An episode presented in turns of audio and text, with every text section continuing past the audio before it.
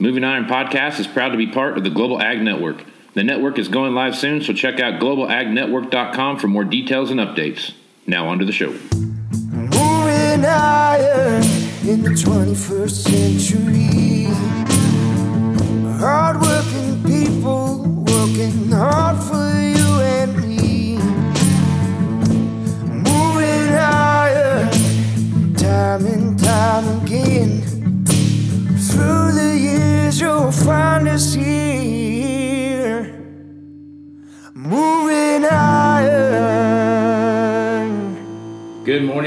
Welcome to Moving Iron Podcast Market Rundown with Angie Setzer. If you notice, she's in Santa's workshop, as you can see behind her there. She's got all the all the good stuff. You can't see the L's though; they're they're too short to be on camera. But Angie, welcome to welcome to the show.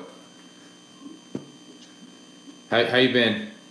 Good, good. Just uh, in my mind, I'm wrapping all of these presents and sipping eggnog and uh, watching the holiday baking championship marathon on the Food Network. But in real life, it's harvest It's day 7,852. Yeah. So we figure we might be wrapping up here. Uh, actually, I just talked to my operations guy and he said, I think we're almost done. And I said, You told me this three times now. So I'll believe it when I see it. But I think we're finally, finally getting there. So that's much better than that. That's the, the only wish I have for Christmas. Is your uh, operations guy work for the uh, trade negotiation with China?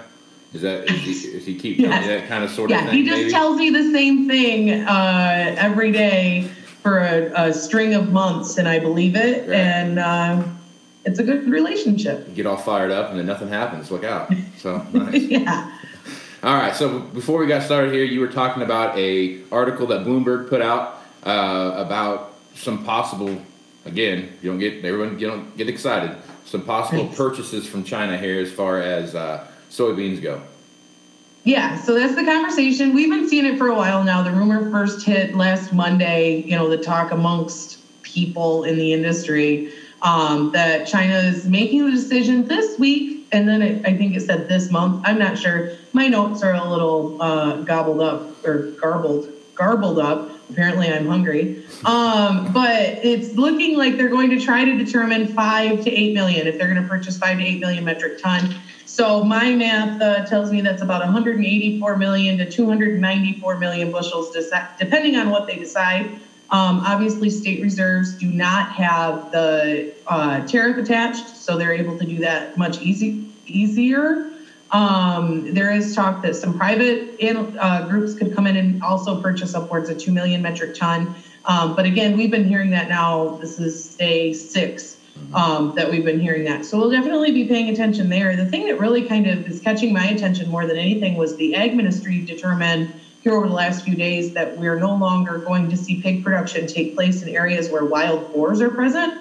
Um, I don't really know what that means as a whole. You know, obviously here in the U.S., there's a boatload of wild boars just about everywhere you go. Um, it seems you have uh, some sort of presence. You know, here in Michigan, maybe not so much, but they exist. You know, um, so it makes me wonder what that means uh, for their production as a whole, um, and it also makes me wonder what that means for their demand because that ASF is spread so quickly. It's over 80 cases. It's in just, you know, almost over half of their provinces, almost two thirds. Um, we've seen them, China come in the last two weeks for pork um, on the export sales number. You know, so do they need to import um, beans anytime soon, or is this kind of a way to make us feel better about what's going on during the negotiations or not? So we did see China's imports in November were at the lowest in two years, and uh, we actually saw U.S. Ex- bean exports in October, uh, the lowest since 2011. So we definitely do need to see some sort of uptick here pretty soon, or it could get a little bit more sad, Yeah. sadder, Yep. whatever that. There is a, uh, I think there was an article maybe a month ago. They were talking about the uh, the swine flu and how they had detected it in some of the wild boars, and they thought that once it got to that point, then it was almost 100% obviously uncontrollable then because it's a wild population that they have no control over at that point. So Yeah. um, that that does that does strike a pretty big uh, problem for pork production in China. Yeah, it's huge. I mean, it's it's really one of those things that uh, um, you know, the disease itself, we, we only first discovered it in August, and the spread has been unprecedented. And it's not a matter of if, you know, it's kind of a matter of when. And we also saw, um, you know, Vietnam right now is, is quite concerned about what's going to happen there um, as they're on the border. And, you know, it doesn't seem to really care um, about borders and the spread. And if it's in the wild boar population, you know, it's not like they really um, pay attention to, to which country they're hanging out in either. On top of that, you're seeing a lot of uh, Chinese pig farmers, you know, really kind of encouraged. Uh, maybe in their area, there's a lot of pork production, and the the some supply has not been impacted by ASF. Um, they're ready to to wheel it into areas that have been, and they don't even realize that they're transporting the disease. You know, not to mention the fact that a lot of them are eating these pigs that are contaminated with the disease and then you know in northern areas of the country where they're a little less modern they feed the the leftovers of their nightly dinner to the hogs um so which is always awkward like one pig's like is that roscoe and the other pig's like just shut up and eat Yeah. you know who That cares was- if it is he tastes delicious but Oh, it's causing some family strife. yeah yeah Yeah. but pigs don't care pigs are crazy Yeah, they're, they're cool like that, I guess. All right. Um, with the soybean thing happens this week, how do you think the market's going to react to that? Do you think they're going to be like, ah, you know what, this is just kind of a ceremonial gift from from China, or do they really feel like that's going to launch something? You know, I don't know. I wish I did. You know, from a fundamental standpoint, you know, I saw it worded best this morning, and I, I think uh, Trey Cronin had said it on BTN, but I could be wrong. It might have been Garrett Twig. I want to give them both credit just in case, because I don't, I don't want to misquote the the wrong person here, because I'll probably misquote it. But paraphrasing it, uh, carry out, you know, is going to increase by well over hundred percent here um, from last year to this year, and price is only down four percent. So, I mean, we're really kind of at this point now where exports have been so slow for the first, you know, quarter of the marketing year because we're basically working our way. This is the, the last month of the, the first quarter of the marketing year, and we're well behind where we should be, even with the lower projections from the USDA. So, okay, so China steps in and, and buys 200 million bushel. Um, you know, it's positive in the fact that it's it's a purchase, no matter what. Um, but does the market really get excited about it? You know, considering the fact that the Brazil crop at this point looks to be record large. So uh, I think the only way you really see another like upward that lasts anyway. I'm not saying know most of my customers right now we have target orders in um, to catch you know some 940 January moves, 975 uh, on the November, you know something like that we have those target orders in place just in case we do get a pop to the upside and some excitement that comes from it. But at this point, I don't necessarily expect it to last long without some sort of hiccup in the Brazilian production, which right now it, it looks to be pretty pretty good. Yeah. How do you think?